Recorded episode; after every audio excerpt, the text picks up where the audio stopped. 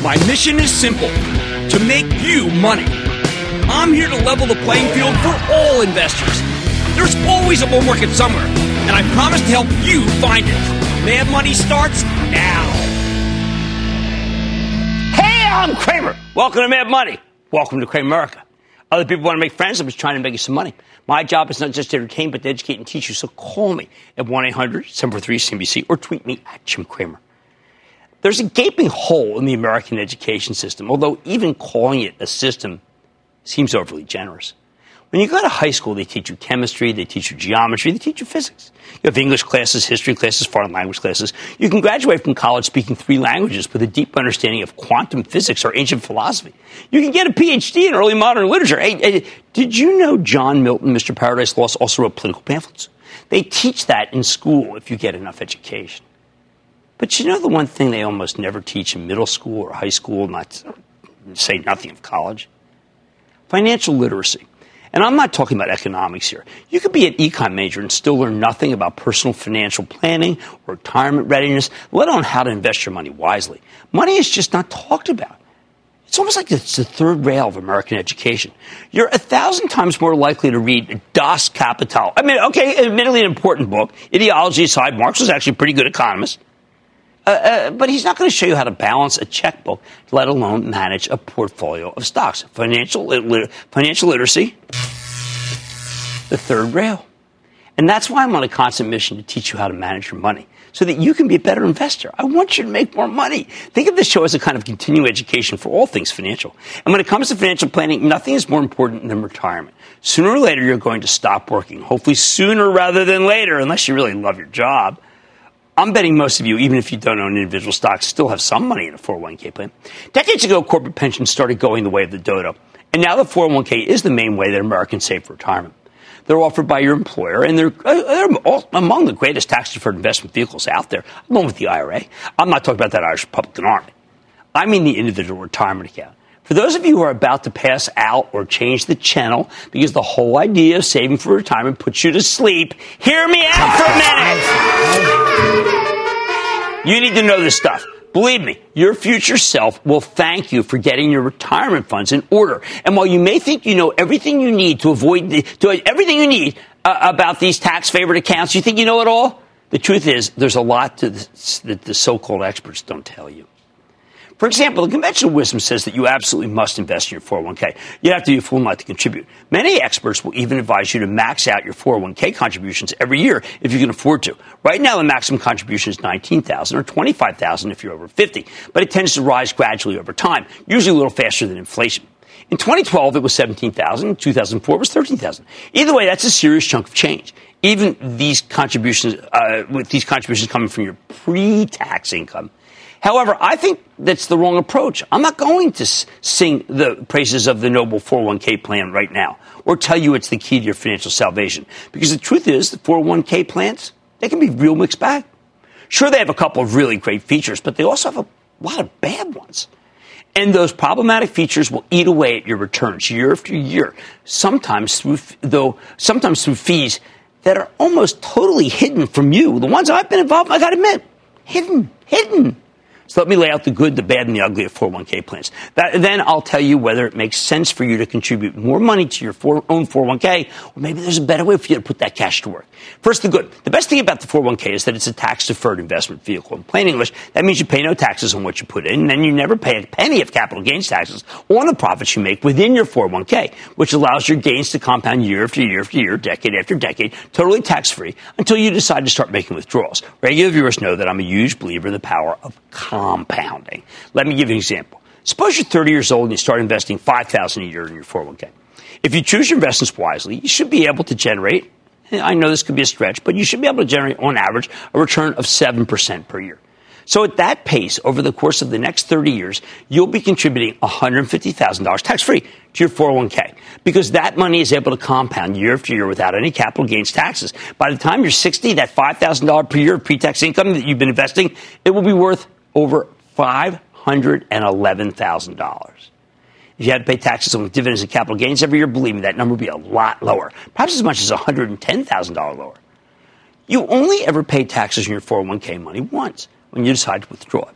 At that point, your withdrawals are taxed as ordinary income. And since you'll likely be retired by then, most of you will end up paying a lower rate than if you've been taxed on that money when you first earned it.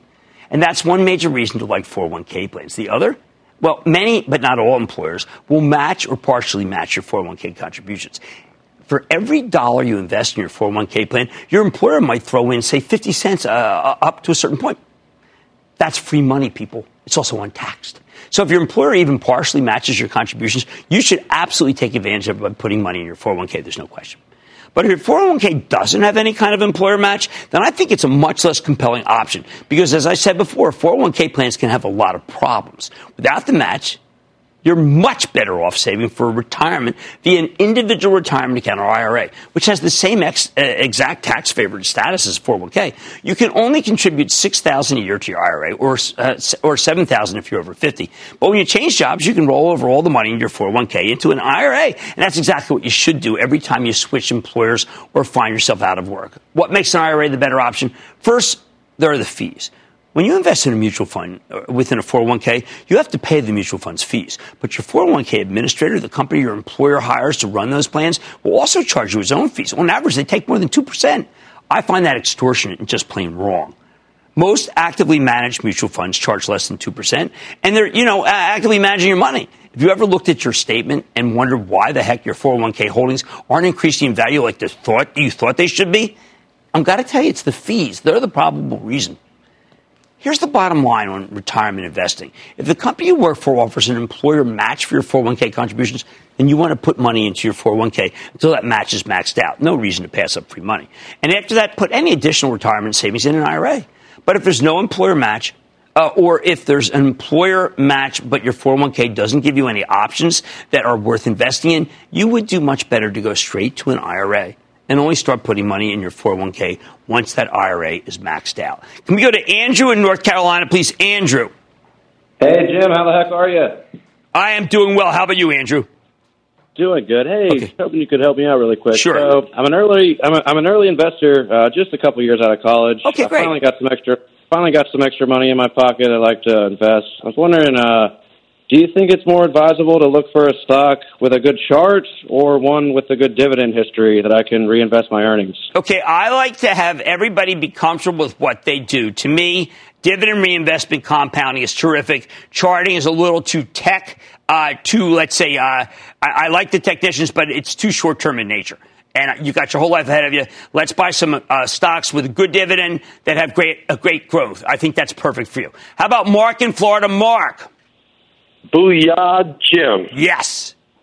I've made a lot of money in the market as of late, and when the big boys say, take some off the top, what do you use as a guide for that percent that you take off? Okay, for uh, my Charitable Trust, I find that it's not such a bad idea, uh, up 25% to pull off a little up 50% to pull off a little, and then when you're up 100%, you take out the house's money, and then you let the rest ride. It's been my rule, and it's worked for me for more than 40 years. Bobby in New York, Bobby.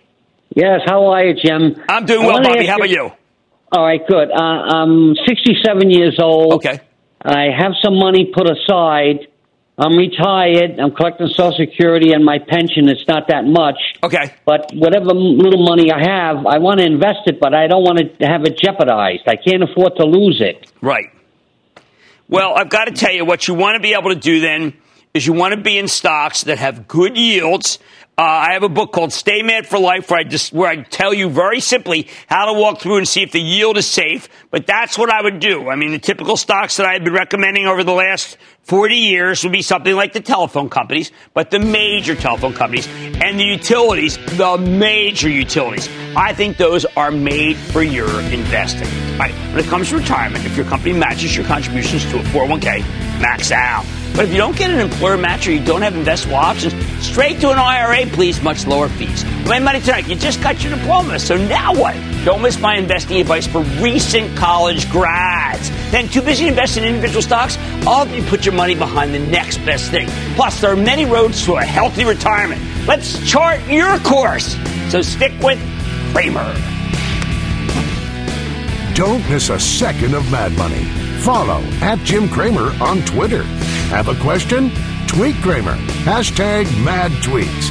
Send Jim an email to madmoney at cnbc.com or give us a call at 1 800 743 CNBC. Miss something? Head to madmoney.cnbc.com.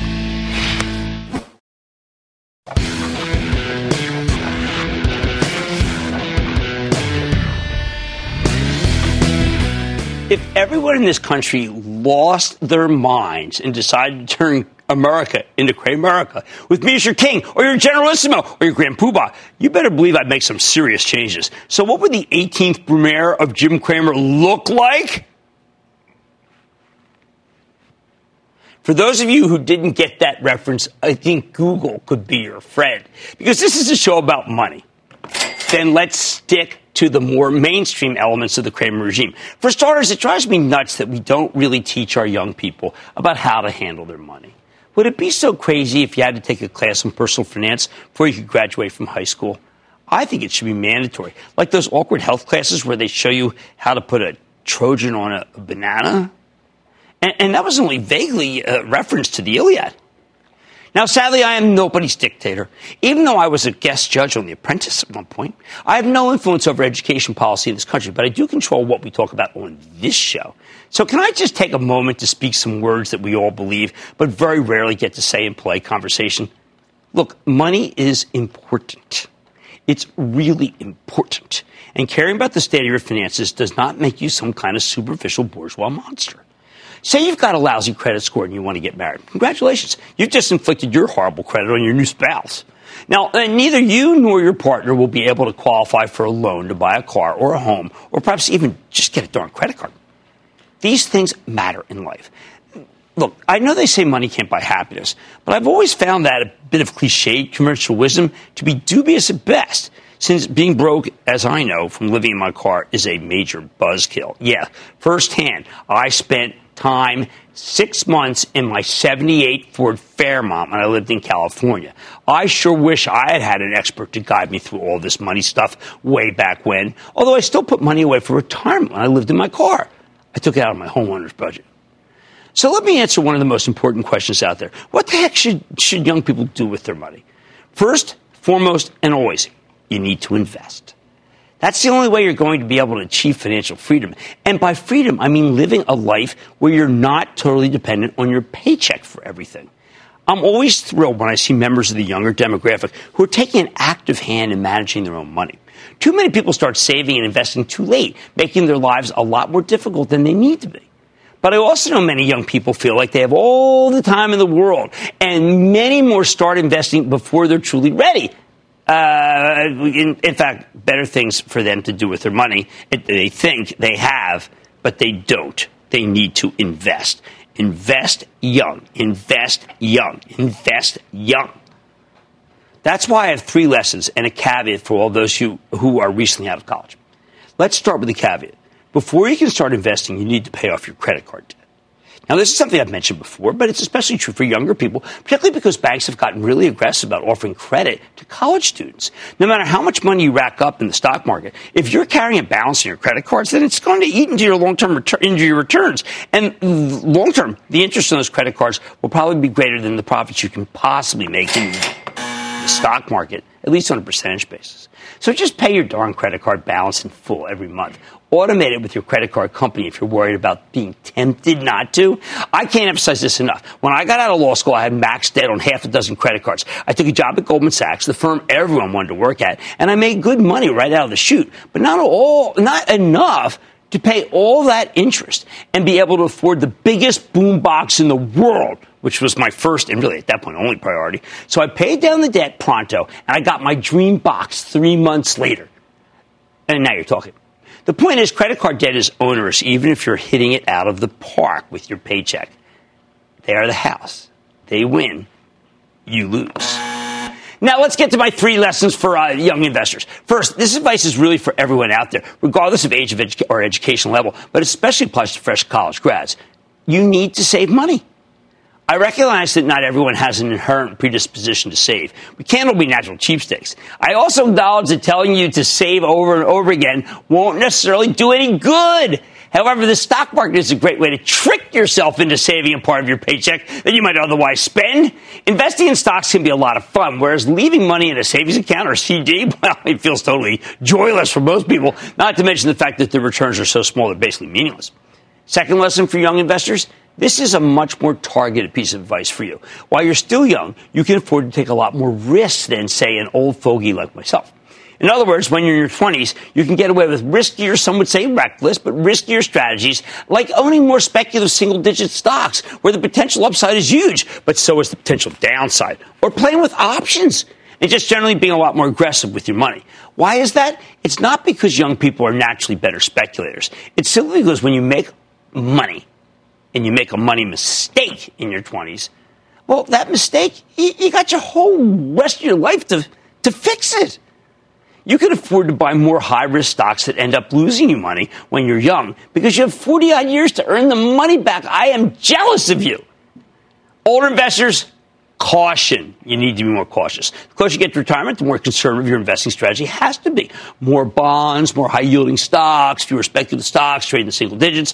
But if you're in your 20s, you should invest like a young person, not an old person. That means forget about bonds, please. I'm begging you. There's absolutely no reason for someone in their 20s to have bond exposure when that money could be invested in stocks, where it will most likely end up consistently making you a higher return year after year after year. And yes, stocks is an index is fine if you're watching, does he like index funds? Yes. Okay. So, young people, I want you to take this advice to heart, especially as I suspect that the recent college grads most likely to invest in the, in the market are also the ones who are the most responsible, the most prudent about their money.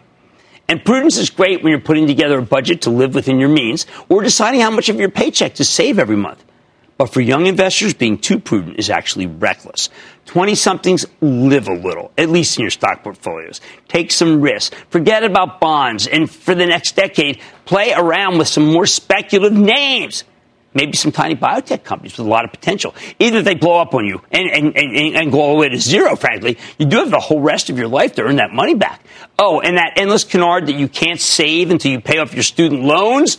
Please, have you looked at how low those interest rates are on those student loans versus credit card debt? I chose to invest my money when I got out of law school, and after paying my credit card debt, I still invested, knowing that I could beat that student loan bogey. Sure, pay some of it off, but you don't need to hurry. I'd rather have you invest now and pay later.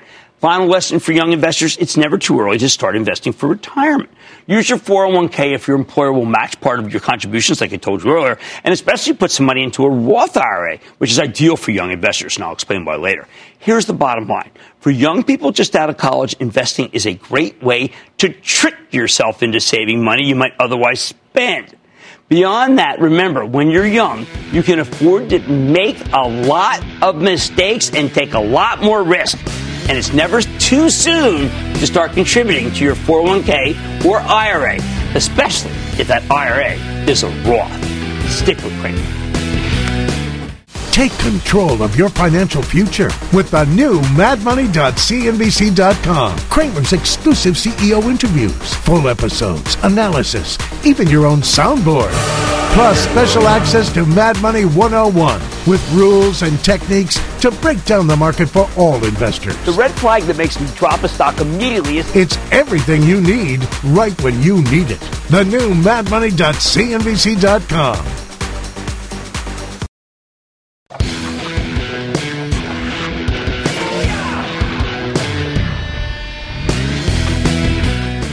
world where you have more choices about where to invest your money than ever before. It's pretty confusing out there. There's a virtual infinity of ETFs, mutual funds, you name it. But more choice isn't always better. Sometimes having more options makes it impossible to decide which ones are right and which ones are dead wrong. And you've never had more options when it comes to picking exchange traded funds and mutual funds than you do right now. They're everywhere. At this point, there are so many different kinds of ETFs that it can make your head spin. By the way, I hate the way many of the sector based ETFs, the ones that let you buy and sell an entire group like the banks or home builders, have been, warp, have been warping the way the stock market trades itself. That's something you can, uh, if you don't understand, you can read about and get rich carefully. Many are just flavor of the month ETFs designed to cash in on something that's in the headlines. Fool you, frankly. all those silly FANG ETFs, the fintech jobbies, the ones that amalgamate cannabis, they're get rich quick instruments as far as I'm concerned, but only for the people who created them, not for you. But the important thing is this you have all sorts of ETFs and mutual funds out there, and they can all advertise. They can. They're great at that. Companies that run these funds want your money. And one of your biggest mistakes you can make as an individual investor is to give it to them with a few significant exceptions. Unfortunately, this is also one of the most common money mistakes out there. In fact, most people in this country simply equate investing with putting their money in mutual funds. Some 80 million people, or basically half the households in America, have exposure to mutual funds. Uh, many of you don't have a choice. A lot of 401k plans don't let you pick individual stocks. I, can, I can't pick individual stocks, but it wouldn't have mattered because the 401k plan I was involved in wouldn't let you. Uh, they just give you a menu of mutual funds to choose from, which is one major reason I think that all else equal, an individual retirement account or IRA is the better way to invest for you for retirement. Again, I'm restricted. I can't own stock. Mad Money is, pre- is, predicated on my experience and what I've seen all my investing life. If you have the time and the inclination, both are important, I believe that you can beat the S&P 500. I know because I've seen it done so many times in the past four decades by so many people, people I know. What exactly is so bad about mutual funds? Why, why am I railing against them right now? Simple. If you're investing in mutual funds, you're, you're most likely, well, to put it delicately, let's say, but you're getting hosed. Why? See, my main beef here is with actively managed mutual funds. Mutual funds where there are people deciding which securities to buy or sell. Unlike hedge funds, mutual fund managers don't get paid for delivering performance. They collect fees uh, from their investors, people like you. And the amount of money they make depends entirely on the size of their assets under management, which means the biggest incentive is not necessarily to do well, something that good performance can really help with. No, what they're really being paid to do is fundraise. And that's part of the reason why, in study after study, year after year, it's been shown that the vast majority of actively managed mutual funds underperform their benchmarks. It's a big reason why. In other words, if you invest in an actively managed fund for large cap U.S. stocks, then its performance will maybe most likely fall short of the S&P 500. To make matters worse, despite consistently underperforming the market, actively managed mutual funds still have some of the highest fees in the business. It's counterintuitive. That's some industry. The hedge fund business is much uh, more sink or swim. At my fund, we compounded 24% annually after all fees versus 8% for the S&P over the same period. Yet I fretted every second about fees and even chose not to take them during a year where I was up only a couple of percent versus a stronger performance for the averages. I was embarrassed. Did a mutual fund manager ever do that for you? You can read all about it in Confessions of a Street Addict. Might tell too much autobiography. Now, here's the part where I say not all actively mutual funds, uh, uh, actively managed mutual funds are bad. Some of them have fabulous records, okay? Some have fabulous managers who consistently deliver terrific results. But even here, there's a major problem. When a mutual fund delivers amazing results for a longer period of time, if the manager is a decent position, they'll, decent person, they'll stop accepting new investments. So a lot of these high quality funds are out there, but they don't take new money. Because when your fund gets too big, it becomes incredibly difficult to beat the market. And if the manager's a not so great person, well, they'll keep taking in more and more money until their performance starts to suffer. When the late, great John Bogle, the father of the index fund, asked me how I could beat the averages so consistently when I set my hedge fund, I said that I limited my investors and made it like a club where you had to be nominated to get in. That meant I was never overwhelmed with new money, something that often leads to bad investment decisions. Bogle said if everyone did that, they could have much better records too. And maybe that was the real secret sauce of my hedge fund's multi-year outperformance. I know, I know Jack Bogle thought it was. That's why, as a general rule, if you're going to invest in mutual funds, you don't want to be in an actively managed one. The fees are too high, and the evidence that the bulk of them underperform is too staggering. Plus, remember, if you're investing in a normal account, uh, they'll inflict capital gains taxes on you, whereas you control what, uh, when to pay uh, at least for the taxes, if you own your own stocks. Individual stocks, you don't have to sell them, you don't have to pay. If you don't have time to run your own portfolio, then I really want you to own a cheap, low-cost index fund that mirrors the S&P 500. This may sound like a real simple solution, but don't overthink it. The whole point of putting your money in a mutual fund is to save you the time and effort required to manage your own portfolio of stocks. That's why I think it's insane when people start owning multiple mutual funds. By its very nature, funds should be diversified. Now, I know there are a lot of sector-based mutual funds and ETFs out there, but there's really no reason for homeowners like you to have any exposure to those. I know it's counter. No one says this. I'm saying it. If you're going to take the time to try to play individual sectors, that time should be better spent really just picking individual stocks. As for ETFs, in most cases, these vehicles are for trading, not investing. Many ETFs rebalance every day, and that can take a real toll on any long-term performance. Uh, of course, there are exceptions here, like the GLD, the ETF I like as a simple way to play gold, and I like the ETFs that mimic the S&P 500. But in general, if you're not a pro and you're not managing a portfolio of individual stocks, you should be very careful about fooling around with most of this stuff, especially those double and triple ones, leverage ones. Those are a nightmare. Don't do them. Here's the bottom line. At the end of the day, I think a cheap S&P 500 index fund is really the least bad way to passively manage your money. Better than the vast bulk of actively managed mutual funds. But an index fund owns everything, the good, the bad, and the ugly. And if you do have the time to do your own homework, and again, there's that inclination factor, I believe you can beat the performance of an index by picking stocks yourself. If you don't have the time, though, don't overthink it. Just one cheap S&P 500 index fund is the best way to go. Let's go to Chris in Florida, please. Chris. Hey, Jim. Quick question. I'm 35 and I have my 401k diversified across stock funds. Mm-hmm. What suggestions do you have to help better grow my retirement? I want to keep things simple. Uh, don't have a lot of funds. Uh, make sure that you have the right amount of cash for decline, uh, and make sure you're getting a lot of income uh, because you're going to need that because you're uh, it's going to compound over time. Uh, but remember, you're, you're, diversified if you own a diversified fund. Don't feel like you need to be diversified by owning three diversified funds or five diversified funds. I've seen that far too often. Right? Sorry, not so mutual love here for mutual funds. Picking stocks is still the best way to manage your money, but if you don't have time or the inclination, I urge you to go with the cheap S&P 500 fund over most actively managed funds. Remember, I did not diss mutual funds if they have low fees if they're S&P 500 mimics. Much more about Money Ahead, including how to find the best path to healthy, healthy retirement depending on your income. Then don't forget the kids. Protecting your children from student loan debt will put them in a better position to build a future. I'll help you plan for that hefty tuition bill. Plus, I'm responding to your tweets without the 140 character restriction. Well, they let them go longer. So stick with Cramer. I'm. Cramer. Welcome, to Mad Money. Money. Other people want to make friends. Make I'm just trying I'm to make you some money. Money. Welcome to Mad Money 101 from the U.S. Military Academy at West Point. Mad Money is not a show about picking stocks for you. It's a show about empowering you to think for yourself. You are the reason why we do this. We want to level the playing field for you.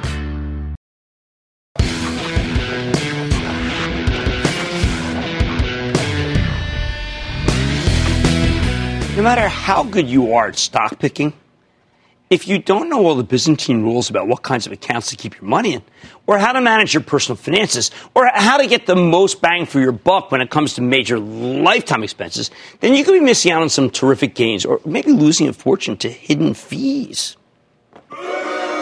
I admit this kind of stuff isn't as fun as picking stocks. I know I love picking stocks much more, but over the course of your lifetime, it really could help you build up more wealth than a couple of great stock picks. And the simple truth is that I don't want you leaving that money on the table just because nobody could be bothered to explain, say, the finer points of retirement investing. So with that in mind, let me explain whether it makes sense for you to use a regular 401k or IRA, or, or, or for you to go with a Roth which is a term I'm sure you've heard countless times. Now, I know I've talked endlessly about the benefits of using an individual retirement account, or IRA for short, and a 401k plan to invest for retirement. I don't want to beat a dead horse here, but this is a subject I get a ton of questions about. So, should I put my money in a Roth account or a regular one? Let's start with the Roth IRA, which anyone can contribute to as long as they make less than 137,000 a year. I think that aside from the earned income tax credit, the Roth IRA may be the single greatest thing our government has done for lower income families since the end of the war on poverty, which at best ended kind of in a draw, with poverty possibly winning on points. If I were king of the forest, I'd make the limits for the IRA investing the same as the ones for the 401k. It's ridiculous that they aren't. But the industry doesn't seem to care because they make a lot more money off of 401k plans. There's no other reason I could find for why you can contribute roughly three times as much money to a 401k as an IRA. Honestly, I've searched it. It doesn't make sense. It's got to be the industry. No one talks about it. I told you all about how a regular IRA lets you take pre-tax income, invest it, and then your gains can compound year after year, decade after decade, totally tax-free, until you decide to start withdrawing money once you've retired. But a Roth IRA works differently. With the Roth, you make contributions using after tax income. So, in other words, unlike a regular IRA, putting money into a Roth won't decrease your tax bill, at least not up front. On the other hand, once your money's in a Roth IRA, you'll never pay taxes on it again. As long as your cash remains in the account, you don't pay capital gains, you don't pay dividends tax, and when you withdraw it, which you can do without penalty after the age of 59 and, and a half, you don't pay any income tax on your withdrawals. Basically, with a Roth, you pay taxes now so that you don't have to pay any income taxes 30 or 40 years from now when you're retired. There's one more positive point about a Roth. After five years, you can withdraw the money you've invested, not your gains, just the amount you've contributed, and you won't get hit with a 10% penalty, which is what happens when you try to withdraw money from a regular IRA before you hit that magic age of 59 and a half. That's very different from a regular IRA, where you don't pay any taxes on your contributions now, and your gains don't get taxed within the account. But once you start withdrawing money, every penny you take out is taxed as ordinary income. Which means that when you're trying to decide between a Roth IRA or a 401k, and a regular IRA or 401k, you need to determine whether it makes more sense to pay income tax now with a Roth or to wait and pay income tax once you're retired with a regular account. In short, you're trying to figure out whether you'll be in a higher tax bracket after you're retired or a lower one. Obviously, this complicated question has a lot of specifics with your situation. That's why I always tell people, look, on these questions, I think you got to speak to advisors. You got to know yourself, okay? It's really important. Uh, it's more, more than just simply how old you are. But my quick rule of thumb for anyone whose marginal tax rate is 25% or less, which is most of America, I think go with a Roth. Better to take the hit up front than allow your Roth IRA to compound tax free for the rest of your life. Remember, for those of you who don't have the time to pick your own diversified portfolio, say at five to ten stocks, may have money, uh, of course, of course, beyond the index fund, the smartest thing, smartest thing to do is just park your retirement money in a low-cost index fund that mirrors the S&P 500. As you get older, you can add some bonds, but really, until you actually retire, I still think stocks should make up the majority of your retirement investments. Remember, don't forget, people live longer.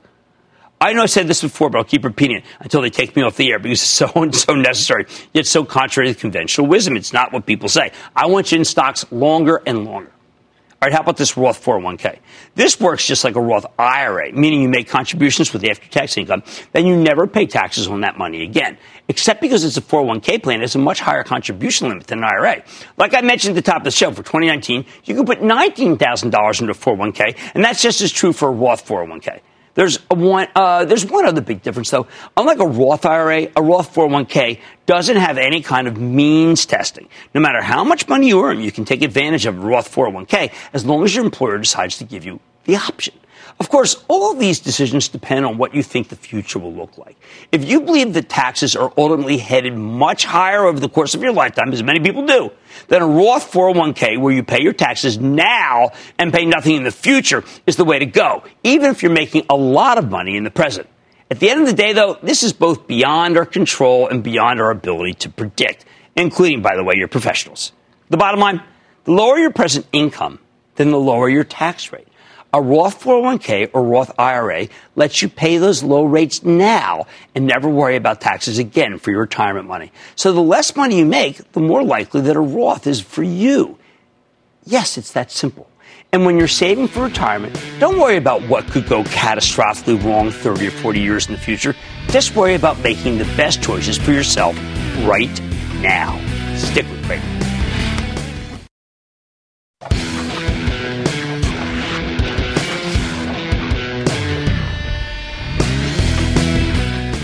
Lately we've heard a lot about the crushing burden of student loans. Right now, tens of millions of Americans owe $1.5 trillion in student debt, an incredibly high figure, up 50% from just a few years ago. I don't know if it's a good idea for the government to just cancel all that debt, like some Democrats have proposed, but I get where they're coming from. It's not just that it really stinks to graduate from college or grad school and then immediately realize that it might take decades to pay back these loans. In study after study, kids who graduate with no debt end up being worth a lot more money than their classmates who have outstanding student loan balances. Although, as I said before, student debt is a heck of a lot cheaper than credit card debt. So don't sweat the program too much. The problem here is simply that there's so darn much of it, and you can't get rid of it even in bankruptcy.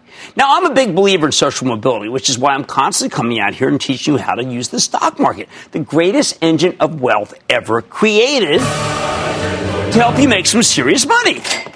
So, for any of you who are parents or, or are thinking of becoming parents, let me just tell you right now that there are very few things you can do for your kids' future that are better than paying for as much of their college education as you can afford. We know that college graduates have a much easier time getting good jobs. We also know that they ultimately make more money than non graduates. It's just a fact of life. Of course, if I were kind of making a kind of uh, Abe Maslow style hierarchy of financial needs, and that's M A S L O W for those who want to Google it, I'd tell you that it's more important for you to save and invest for retirement which is why I talked about that earlier in the show. For those of you, uh, uh, of you who are parents, maybe you're wondering how you could possibly prioritize your own retirement over making sure your kids have the best possible future. Simple, because believe me, if you reach retirement age and you don't have enough money to pay for your needs, who do you think is going to support you? Your kids. You don't want to be a burden on them, so take care of yourselves first. All the books say it. I've studied it. I've thought about it. I agree.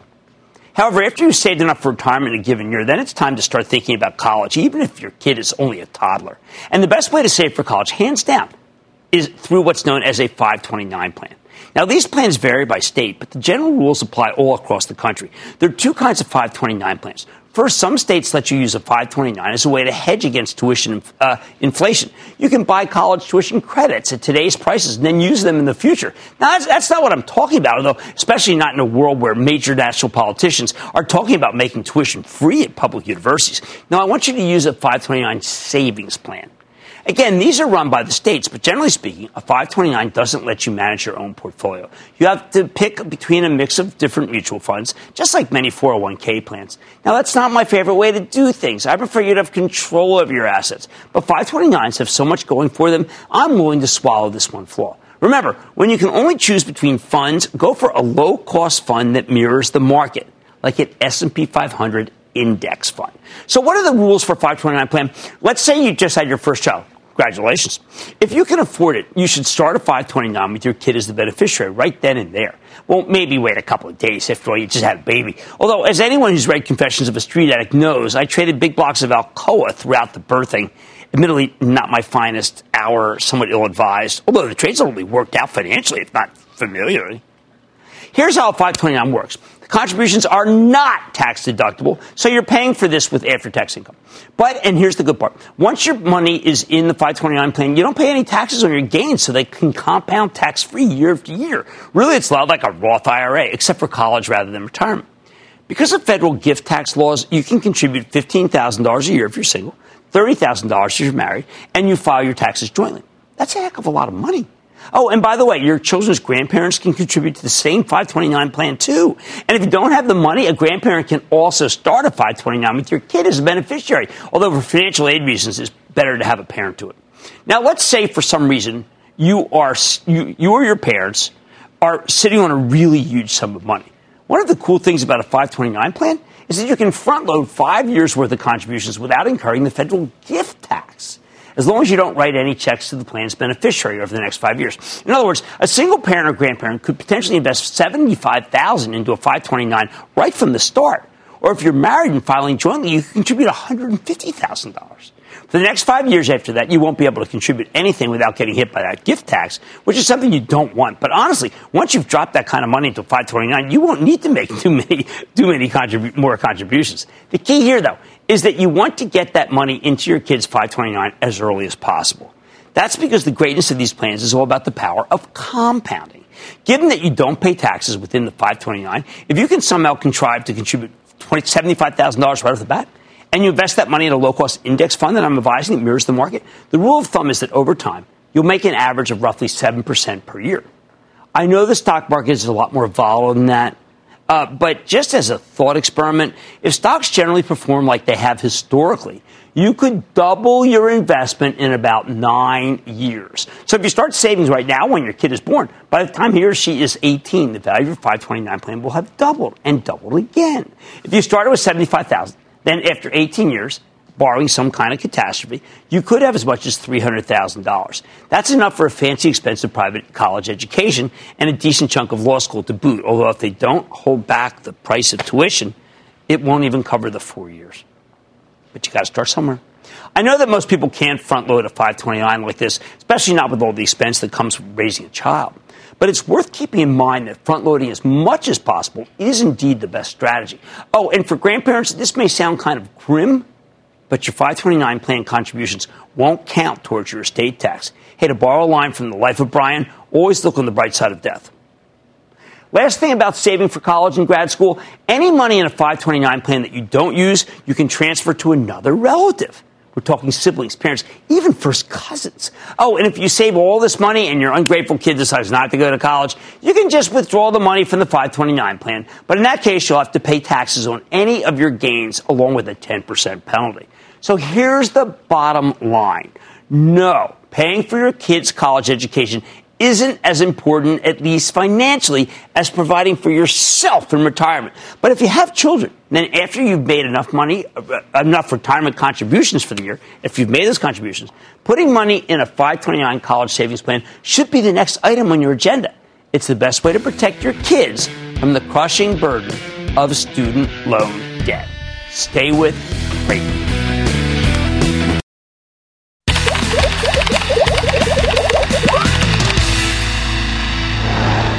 You know, I love hearing from you, Cramerica. So let's take some tweets. Uh, let's kick it off with at Scott T. Briscoe at Jim Cramer. When talking diversification, you have said to pick like five stocks in different sectors. Do you recommend the same regarding mutual funds or suggest everyone, uh, everything into one fund? This is for a growth based retirement IRA. Absolutely everything into one fund.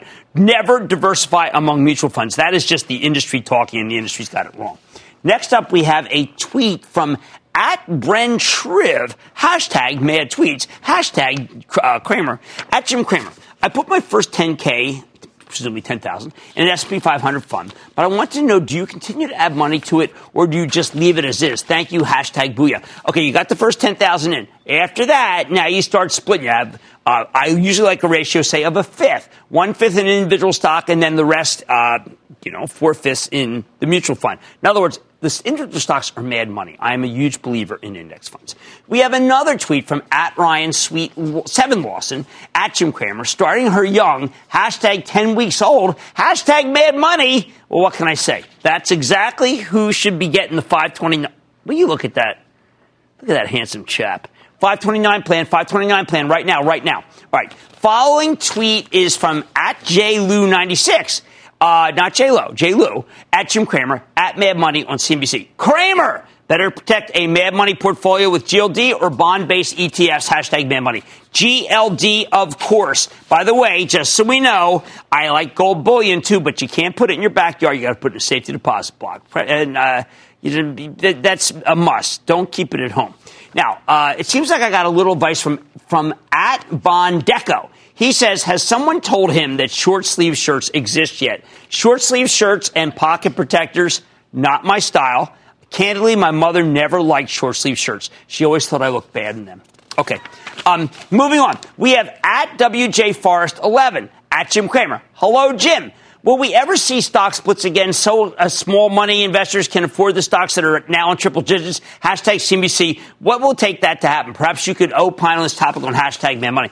Okay, this is a really important point. The big companies have been schooled by both hedge funds and mutual funds that they don't want to pay so much per share. Okay, in other words, let's say they have they want to buy 10,000 shares of something. If they split it, they'll be buying 20,000 shares, but their same commission per 20 as there is 10. So in other words, it's costing them more to buy 20,000 shares after commission than it does 10. So why split? Why not just keep it the same? That's what the institutions have taught these guys.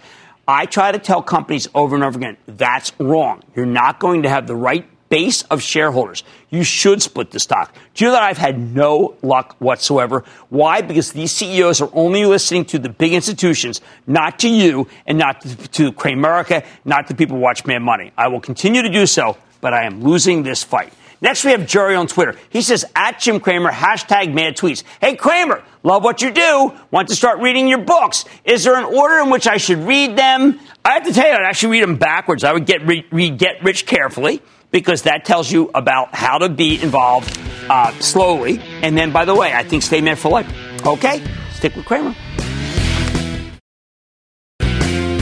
I like to say there's always a bull market somewhere, and I promise I'll find it just for you right here on Mad Money. I'm Jim Cramer. See you next time.